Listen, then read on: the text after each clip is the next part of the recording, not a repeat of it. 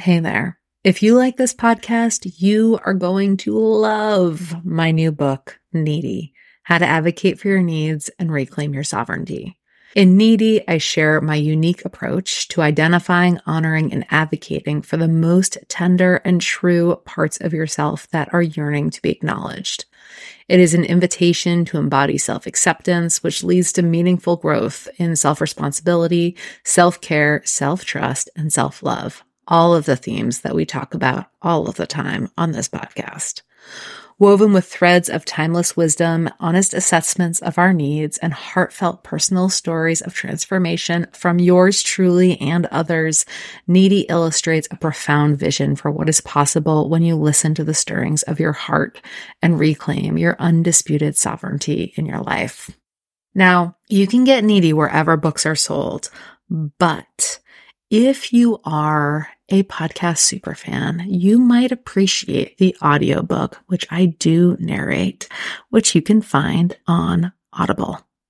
Now, on to today's show.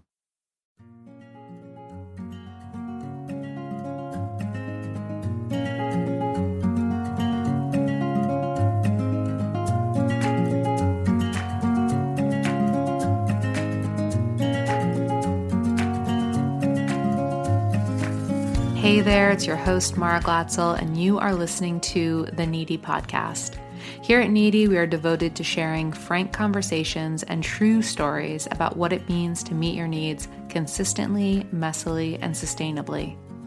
To get more information about today's episode, please visit theneedypodcast.com. Now, onto today's show.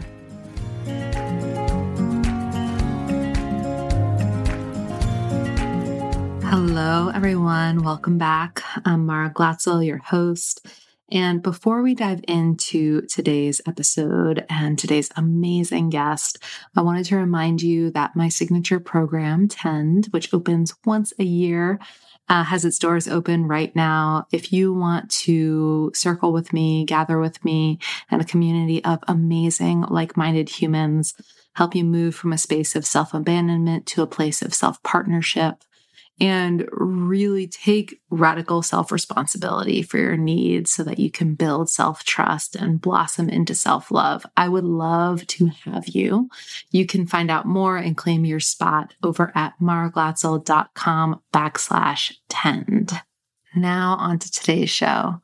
Today, I am joined by Sarah Flick. Sarah Flick is a psychiatrist, spiritual director, and writer. She lives in Texas with her husband, Bob, and their golden retriever, Scout. She and Bob have one daughter, Katie. Sarah worked in community mental health throughout her career. She has offered spiritual direction for 15 years, specializing in supporting clergy and other seekers through discernment processes and life transitions. She has led retreats for churches and other entities throughout the greater Houston, Galveston area and beyond. Sarah has received specialized training in mind body medicine and in spiritual direction. She recently completed body positive yoga teacher training with Amber Karnes and is now certified to teach. Sarah is the author of Desire, Mystery, Belonging, a love letter and spiritual geography, an unpublished manuscript in process. Welcome, Sarah. I am so excited that you are here today. Thank you for having me. Will you tell us a little bit about who you are, what you do, why you do what you do? Sure. Um, my name is Sarah Flick, and I live in Texas, um, where it's really hot right now already today. And I live in a little town called Friendswood that was settled by Quakers about 100 years ago. That's why it's called Friendswood. And um, it's about halfway between Houston and Galveston. So it's really Southeast Texas and it's hot a lot of the time. So we're used to summer for sure. My vocation, my what I do has changed over the years quite a bit. I am married to Bob, who is a retired Episcopal priest, and I have we have a daughter named Katie who is about to enter nursing school. And most of my sort of day job for many years was um, in psychiatry. I was an adult and child board certified psychiatrist who spent most of my career working in Houston's public mental health system. I taught at several of the medical schools in the area, but my focus was really public mental health. And in Texas, about, in Houston in particular, about 40% of the population has no health insurance. And that's who we took care of. Texas also is very close to the bottom in terms of public funding for public mental health. And so it was years and years and years of trying to squeeze blood from turnips. I loved the work. I loved my colleagues. I loved the patients and the families and the advocates. And after about 30 years of that, I was pretty much ready to stop. So that was four years ago. And after a long, long time working in that role, I transitioned into kind of an early retirement. My husband had retired and we wanted to travel, and we had really never been able to travel because we were both always on call. And so I was very excited about that. And mostly what I have done in these years, well, a couple things. One is I'm a spiritual director by training, which means that I'm a companion for people who are interested in their own spiritual journey. And that might mean a traditional spiritual journey, and it might also mean what is my life about?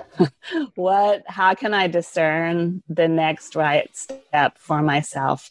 And so it's it's a process of walking with someone, companioning someone, and listening and reflecting to them um, with them and it's not counseling, it's not therapy, it's not coaching. It's a different process. And I completed a three year training program to um, do that. I've been offering that for about 15 years. Um, and the way things have happened, I mostly end up working with clergy and people in leadership positions who are looking for deeper meaning. So I do that. And then I've also worked on writing a manuscript about some of my thoughts about spirituality, some of my experiences. And most recently, the last year, um, I completed a 200 hour yoga teacher training. And that's a whole story all by itself. But anyway, so right now I'm kind of a seeker, spiritual director, brand new yoga teacher, wife, mom, friend, person. Mm. I'm so grateful to be connected to you, Sarah, and to have you as part of my life. You know, I am I'm really excited to get to dive in a little bit today with you to talk to you about how you what what does meeting your needs look like right now? And how's that shifted for you you know over the last say i don't know 10 years of your life? Well if i think back 10 years or so even six years or so, the first thing that comes to mind for me and and when actually I first started thinking about spiritual direction was caregiving. When I went to medical school, it was for a number of reasons. Um, I didn't start out going to medical school. I had a degree in psychology, which meant in those days that I could work mostly at minimum wage jobs. and because not no exciting jobs were available to people with bachelor's degrees in psychology. Um, and I did that for a while, and I ended up going to, for a couple of years, to Washington, D.C. to work in a volunteer program. And what I did there was coordinate a free clinic um, in the inner city. And that was really a game changer for me that was the first time I was ever exposed to a spiritual direction relationship.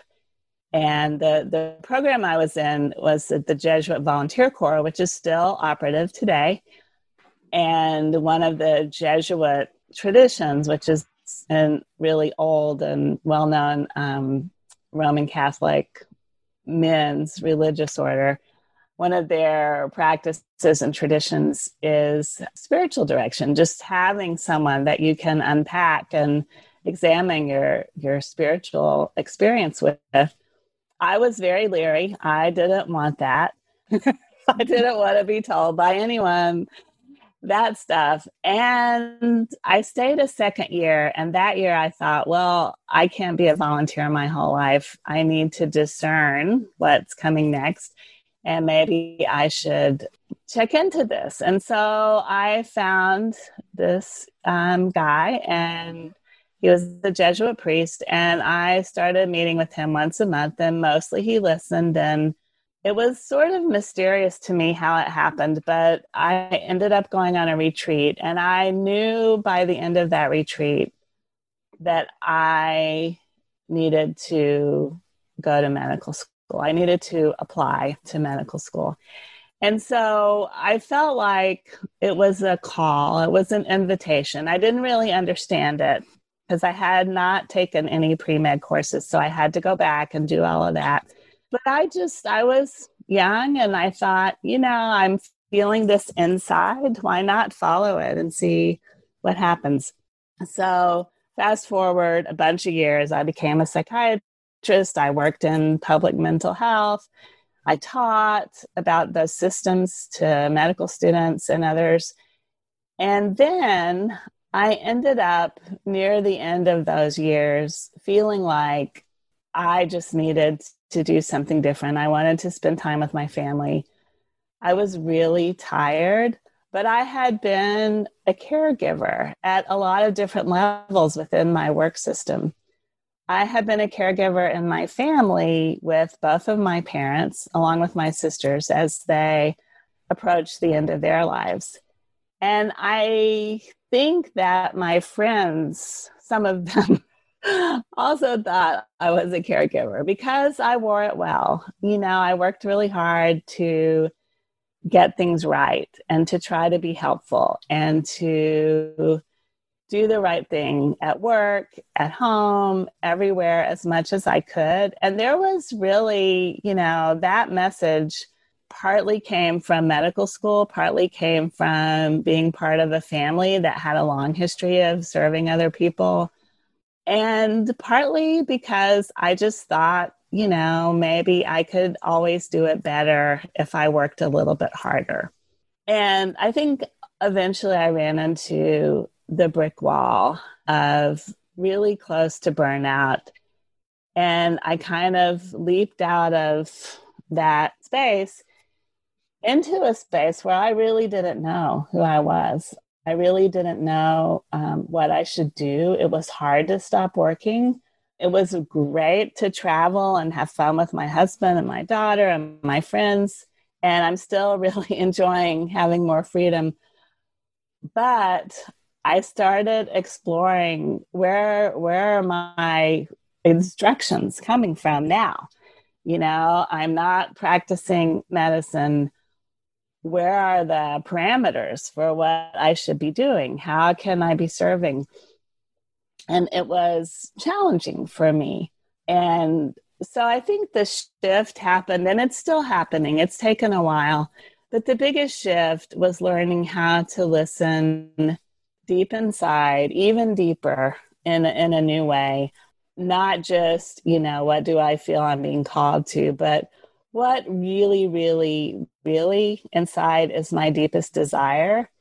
I mean, I tell people in spiritual direction that it's a very Franciscan um, concept that if you want to know God, follow your deepest desire, which in the early days, the Middle Ages, basically, a lot of the, the sort of formal religious traditions had to do with turning away from what we love. And emptying yourself. And this was a very different concept. This was not so much sacrificing, but rather embracing. And the idea was that our deepest desire, the deep, deep, deepest desire, is to be fully who we are, to be fully ourselves.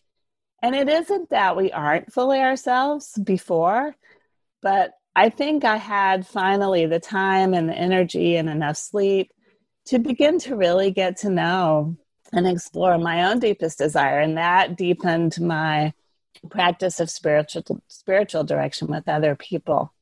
and I learned a lot of things. I've I found a handful of teachers in a new way in the last four years, and one of them is you, Mara. And being part of your crowd has taught me so much and really been a big part of what I think empowered me to shift into the directions I'm going to follow are going to come from my landscape, my interior landscape.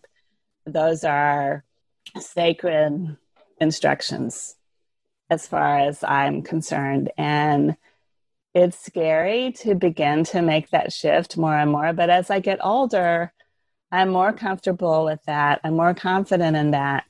And living in the uncertainty that we live in now, and really we've always lived in, but we just thought we didn't, maybe, um, the illusion of certainty.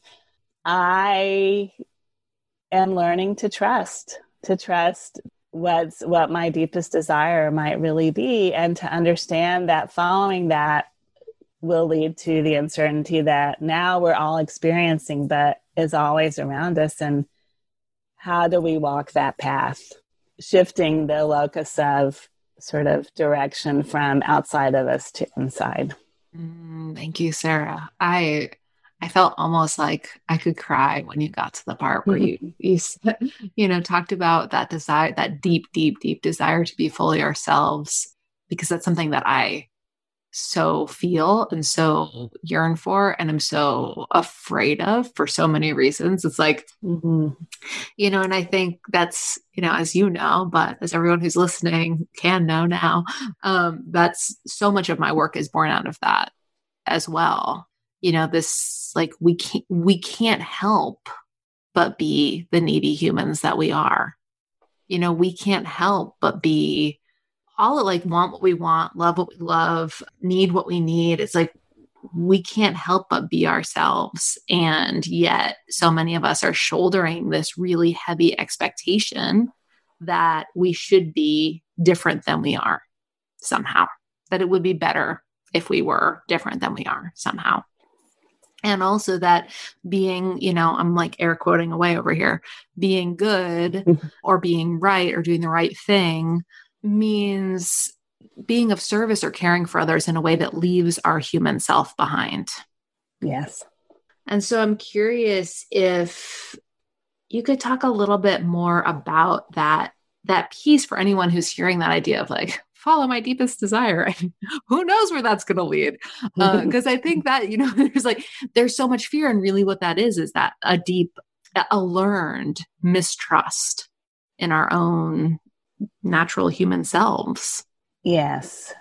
I think that what I'm increasingly clear about when I said that the instructions for many, many years kind of came from the outside is that it's not about, for me, it wasn't about saying, well, screw the medical convention. you know, I really understood that science was one of the the pieces of my world that I better understood after going to medical school and that the science in my case of psychiatry was still very young and new and continues to evolve and it was in my interest and the interest of the people I served to pay attention to that.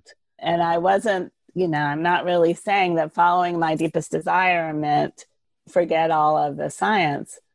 But what it did mean is that there was a part of me that I think expanded the science if that makes sense. I needed to learn the science. My i, I took the hippocratic oath to be faithful to that science. I did my best to do that. And to bring my own knowing my own compassion my own sense of what might be helpful for someone into those conversations. And so it was never for me, at least in the earlier part of my life, about turning away completely from the outside, the outside that I had confidence in, but more in making it my own and embracing that and then using my other skill sets of intuitiveness and compassion, sensitivity to be present to the human being who had the brain that we were trying to help feel better.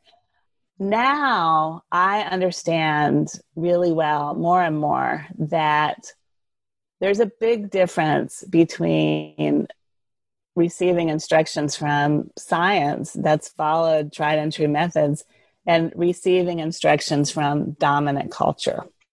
But dominant culture, I'm learning more and more and more about, has run the show my entire life and a lot of our entire lives.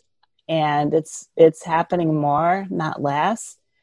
And one of the things that was so important for me as I felt drawn to look at learning how to teach yoga, which was not something I had ever planned to do, was learning in this particular program about more about dominant culture and those instructions that are poured out into the air around us from magazines, from TV, from everywhere, um, the people we know, and that that is a very different story. And so, beginning to unpack that, and and there's a connection there, Mara, that you know about, but just for our listeners, I have studied with Mara for several years in her program Tend, which is launching soon, which excites me.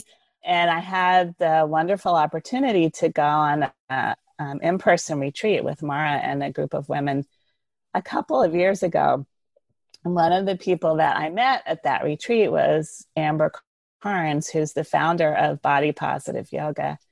And Amber, um, not too long after our retreat, decided to offer a yoga teacher training, a 200 hour yoga teacher training. And I felt very called to be part of that, just like I felt that call to go to medical school. And I didn't know why. I am not really great at yoga. I'm better than I was, but I felt the call to do it for me. And so much of what I learned and following that interior invitation that came to me in the the process of living my life has meant so much and it's helped me understand more and more and more that that being our fullest self, following our deepest desire, has nothing at all to do with a body that looks like what dominant culture would like it to look like. It has nothing to do with how much money I have or don't have. Following your deepest desire and be, and showing up as your fullest self is a holy, regardless of spiritual tradition or even no spiritual um, tradition is a holy invitation. And it is also a radical invitation because it stands in the face of all those outside messages that we get. And we've, I believe, we've reached a point now in our culture where standing up against those messages to the extent that we're able to has become a life or death issue for people around us and possibly for ourselves and those we love. And so the the skill to be able to discern what's true here, what's not true here, what's important for me in this message has become really essential to our lives and our communities and our belonging as we know it. So I feel like that urgency is real. Um, and it has to do with learning to live from the inside out. I love that phrase, uh, the interior invitation. It's like such a magical way to think about receiving messages and also, you know, so often I hear from humans who are listening to this podcast or, you know, people that I'm I'm working with that they they feel so disconnected from that. You know, it's like even if they were to to receive an invitation. They, you know, the, it's like really hard to to trust that it's an okay thing to follow. And so I'm wondering if you could speak to that a little bit like what you know I'm I'm sure you know it doesn't feel easy for you all the time either. Um but I'm wondering like what happens in those moments for you where you're all of a sudden feeling really called to Amber, who you know has been on this podcast. We love Amber, uh, to Amber's yoga teacher training, and you get that message. And do you did you feel surprised by it? What what were the moments after that uh, like for you? I was very surprised. um, like I, if I had been called to join the circus, maybe, um, which is, of course, uh, you know, I'm learning that nothing is outside of our possibility. But but living in the soup of dominant culture and the judgment that at least I had for myself, even after over 30 years of practicing medicine, was I still good enough? And I think for me, what happened caught me by surprise a little bit. But I've learned, Mara, that being part of your crowd provides all kinds of surprises. And that's one of your superpowers is that you can surprise people in the best way. And so I wasn't totally surprised, but I was strong enough of a call that I what I've learned and what I often encourage people to do is just hang out with it. You know, pay attention to it, unpack it. You know, what what would be the worst thing that could happen if you tried this? What could be the best thing that would happen? What can you can I imagine happening that I would have never thought of before? Where would the surprises be? And what I've learned over the years and invited others into is if we just hang out with those desires and those invitations, and again, they change. You know, it's not like, I mean, I think there are some people who know what they want to be when they grow up and they're only four years old. But in my experience, that's not most people. It certainly wasn't me. I kind of thought I might want to be an astronaut when I was 10 um, and that never happened. So, although I live close to NASA now, but it it takes, I think, uh, a consolidation and a sort of collaboration with our whole selves, our minds and bodies and spirits, to be stabilized and ready to allow that new idea to sort of take root in us. And in terms of looking at Amber's program, the timing was right it was about a year ago when I started looking at all this. And I had no idea. Of course, no one had any idea where it would all lead. But all I could think about was my own yoga experience, which was off and on, mostly in retreat settings. I'm a huge fan of personal retreats. I love being at them, I love facilitating them. I think that's where a lot of discernment and getting to know our, our deepest desires can happen and then we can unpack that back in our actual everyday lives. But I remember talking to Amber about it because, you know, that was the first step. And I had a lot of reasons why I shouldn't do it. you know, and I said, Amber, you know, I'm older. I don't really feel older, but I literally am. And I, I, I mean, that's how life is. You get older. Um, I'm not sure that I want to be tied down to teaching a class schedule. And I, you know, I don't know. I, I've always been klutzy. I've broken a lot of bones over the years of my life. I just don't know. You know, I don't know why that I'm feeling drawn to this. And she just listened and she said, Well, you know, a lot of people say that, including her, she said that, you know, their first yoga teacher training is really all about unpacking themselves. And I had no idea. I mean, I spent lots of years in, involved in this kind of work and experience. And I had no idea what was waiting for me. It, there was a very powerful urge to say yes, and there were there weren't any practical obstacles at that point. It was last fall when the world was still kind of normal ish, and so I did it, and it turned out to be such a wonderful experience and such a nurturing experience, and really a powerful example just for me of this process of desire, mystery, and belonging because, of course, I didn't know how to be a yoga teacher. But there was something inside me really beckoning very powerfully to that. And of course, dominant culture was like, You, a yoga teacher? I don't think so. You're already a psychiatrist, you're already a spiritual director. Why don't you just like sit on the couch and read a book? Which I also love to do, and I do do, but I knew that that invitation, not from dominant culture, but from inside me, was important.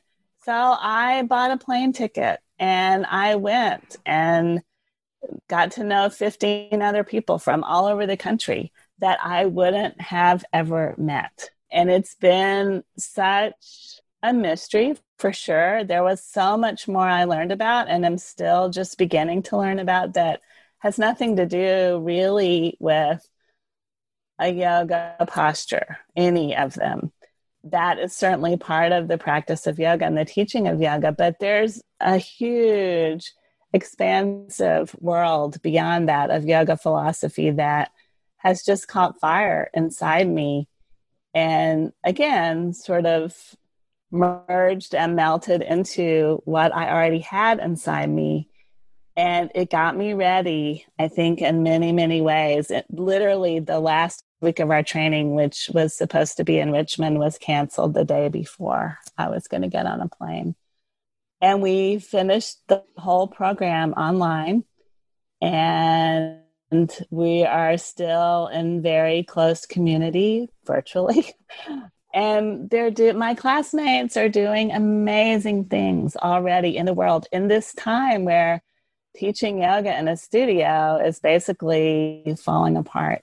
So there's new life being infused to what it means to practice yoga and the fullness of that.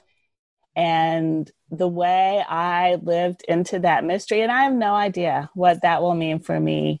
And that's okay. I can see in belonging to this group of people who I shared that experience with, and certainly Amber herself, who was like, the most tender and the strongest leader ever and the most inspiring teacher, we are finding our path in a world that is totally foreign now. And, and so I'm really excited to see where that might go for me and for my friends and for all the people out there. And it's Amber taught us about teaching an accessible yoga, body positive yoga, and yoga that aligns with social justice and accessibility and inclusiveness. Um, and it's really exciting. And so, once again, I am learning that if I had just looked at that invitation from last summer and said, eh, you know, I'm I'm too old for that. What I would have missed, what I would have missed. Um, and, and so I'm carrying the potential, whatever happens from here, of a stronger and more resilient inner core. And I think that following that invitation offered that. And I see that and hear that in the people that I'm honored to listen to in spiritual direction that it's like self trust, you know, and you talk about, and Jen Louden talks about, another teacher of mine, ours, that you you build it by doing it. You know, you you get better at something by practicing. And so saying yes and dipping your toe into a new experience that doesn't have any guarantees, you know, that ask for an investment and of course, we don't know when the pandemic's going to be over. We don't know. And we've really never known. Um, but I think for many, many years, I was comforted by my calendar and the schedule that this would happen now and that will happen then. Um, and, and life works better if we have some confidence in our calendar. But the greater reality is that we have to live right now. Where the invitation is to be who we are and show up as who we are right now. I believe, regardless of what religion says or doesn't say, that that is really holiness and that that's who we were born to be. And it takes a lot of courage and a lot of work and sometimes a lot of investment in different ways time, energy to follow that thread. You know, William Stafford's poem talks about that the poem is the way it is, and it talks about following the thread that goes everywhere we go throughout our lives. And you don't ever let go of the thread, and you may not even know what it is, but you know it's there. So I think it's practice. I think it's every time we say yes to those invitations, we get a little bit stronger, a little bit more resilient, a little bit more thoughtful about our lives and ourselves and how we can serve and how we can align with what really matters inside of us. Because there's no doubt that my adventure with the yoga teacher training program was made possible by privilege. I could get an airplane ticket and go there. But the invitations are not just about a program. Sometimes it's about having a conversation. Sometimes it's about getting a root canal. Lots of things, little and big, that call on us to rise up inside ourselves and show up. And in order to do that, and I've learned so much about this from you, it's it's those needs that we have that are more than needs. They are the air that we breathe emotionally, spiritually, mentally, socially, and paying attention to those intentionally has helped me certainly be able to open my eyes and look around and feel safe in making choices that say yes. Oh, thank you, Sarah. That's so beautiful and I love just being able to watch from behind the scenes, you know, from the retreat when you and Amber first met to the yoga teacher training. It's like, I, I mean, I just so believe in everything that you're saying. And it's been beautiful to watch that happen because you're both humans that I love and respect so much. And, you know, Aww. to, to like watch how this happens, you know, it's like you say yes to one thing and it leads you to the next thing. And you say yes to that thing. And, you know, I love that idea of following the thread because we may we may think or want to think that we know where everything's going to lead but we we don't necessarily. I didn't know that you know becoming a social worker was going to lead me to this moment where i'm doing work totally unlike what i thought i was going to do. Right. You know because i thought i was going to be a psychotherapist right? And you know and so but it had mm-hmm. but following the thread has led me here. And so thank you and I'm wondering if you'll indulge me for a moment and uh, for for people who are listening who are feeling that invitation to join Tend this year, are feeling called and you know wanting to say yes to it, but feeling really unsure or nervous about what that what the implications of that yes might mean. I'm wondering if you have a few words for them. Yeah, I do. I think that and and in transparency, I have been in Tend three times and very likely to be in a fourth if I get accepted. I wanted to do Tend a while back before I actually did it. And my hesitation had to do with it felt big. It felt really big. And at the time that I had the capacity to do it, I thought it's too big and what's going to happen to me, which was kind of a primal instinct and more like I think what I might have thought when I was much, much, much younger. So it surprised me. But the next year, I had known people actually who had, had been in the Tend program. And so I decided I was going to jump in I, I had studied some of Mara's other courses and really loved the way that you, Mara, teach and are present to people and so I remember saying, This will actually, I think it will help me. The information just from the website, I was sure would would be of support to me and help me what I had no idea about. And you can't have this idea until you do it. Are this when I said earlier that Mara has surprises and brings surprises to the table, is that the very nature of a surprise is that you don't know about it ahead of time. And what I can tell you is that the things that surprised me about Tend in the in the very best way were many. Um, but just a couple are that I learned the first time and every time since over and over again because sometimes I and we need to learn things multiple times that I didn't have to do it right, air quotes, right. I didn't have to do it perfectly. And it was okay if I missed a call. It was okay if I missed a month. It was okay because the TEND program is so organic in and of itself that I had the experience of feeling like I was carried literally by Mara and by TEND, by the program itself, by the community, even when I wasn't there. And that it was a long enough period of time that the the seeds that were planted and tend really took root and began to grow and i learned first of all i don't need to be perfect here or anywhere else which was i had learned that in my head before but i think with tend i learned it in a new way um, in a deeper way and it was really important for me to to practice knowing that because i think that the more I can practice that myself, the more I can offer that assurance to other people. And it's not only kind and compassionate to say it doesn't have to be perfect, it's actually aligned with reality.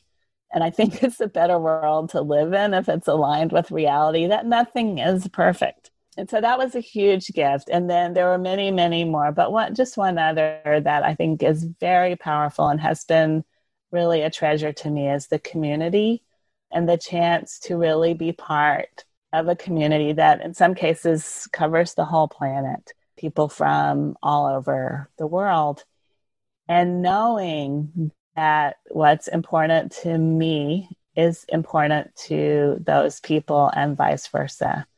Mara, you have an amazing gift for intuiting what's important on any given day. And there's many, many, many opportunities and invitations to take a look at this particular question or that particular idea.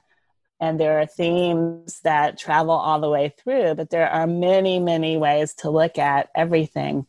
And so being in community around those those invitations offers a, a long-standing experience in being able practicing sharing and practicing hearing and seeing how much we really do share, all of us.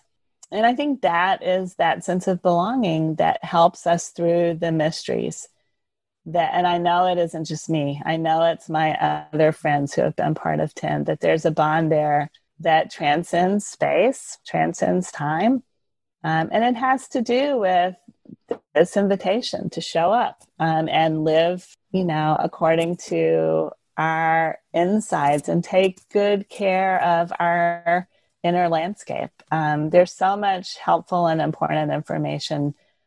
And I can say, as someone sort of post careers, post typical career now, and living in a lot more freedom, it's taken me a while in my own life to unlearn the things. Again, we were talking about dominant culture before to get strong enough interiorly in community and with Mara's help and a lot of other people too to to begin to ask those questions of myself and and move the lighthouse you know inside of me. Like like take the place that that lights things up for me while not ignoring the outside but to collaborate with the outside and to to make discerning decisions about my engagement with my life, my external life, based on the lighthouse that's deep inside me.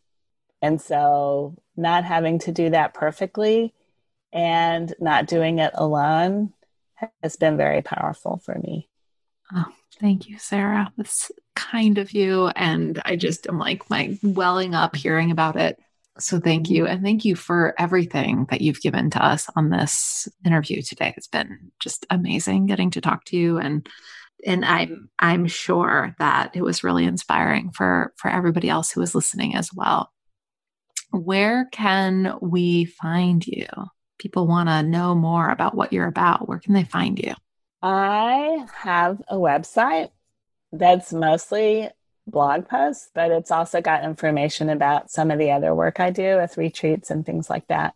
And it's uh, www.apparentgrace, so A P P A R E N T, and then the word grace.com. I'm on Facebook. My middle name is Robinson, and so my Facebook name is Sarah Robinson Flick. Um, and Instagram, I think, is Sarah R. Flick. I'll link it up in the show notes if anybody who's listening wants to go hang out with um, with Sarah in any of these places. And I again so yes. recommend it. I cherish Sarah so much. So thank you. Thank you. It's been wonderful to have this time with you and with your listeners. And I love the Needy podcast. I have loved it from the beginning. And so I feel really honored to have the chance to be here today. I'm really, really thankful, grateful. Thank you. Thanks for listening to the Needy Podcast with Mara Glatzel. If you'd like my support in learning how to nourish your needs, dance on over to theneedypodcast.com to sign yourself up for Revive, a gorgeously free five day course chock full of real self care and daily tending. If you loved today's episode, pretty please leave us a review on iTunes and join us next week. And as always, permission loves company. So if there's a human in your life that you think can benefit from this conversation, I would be so grateful if you shared it with them. Thank you.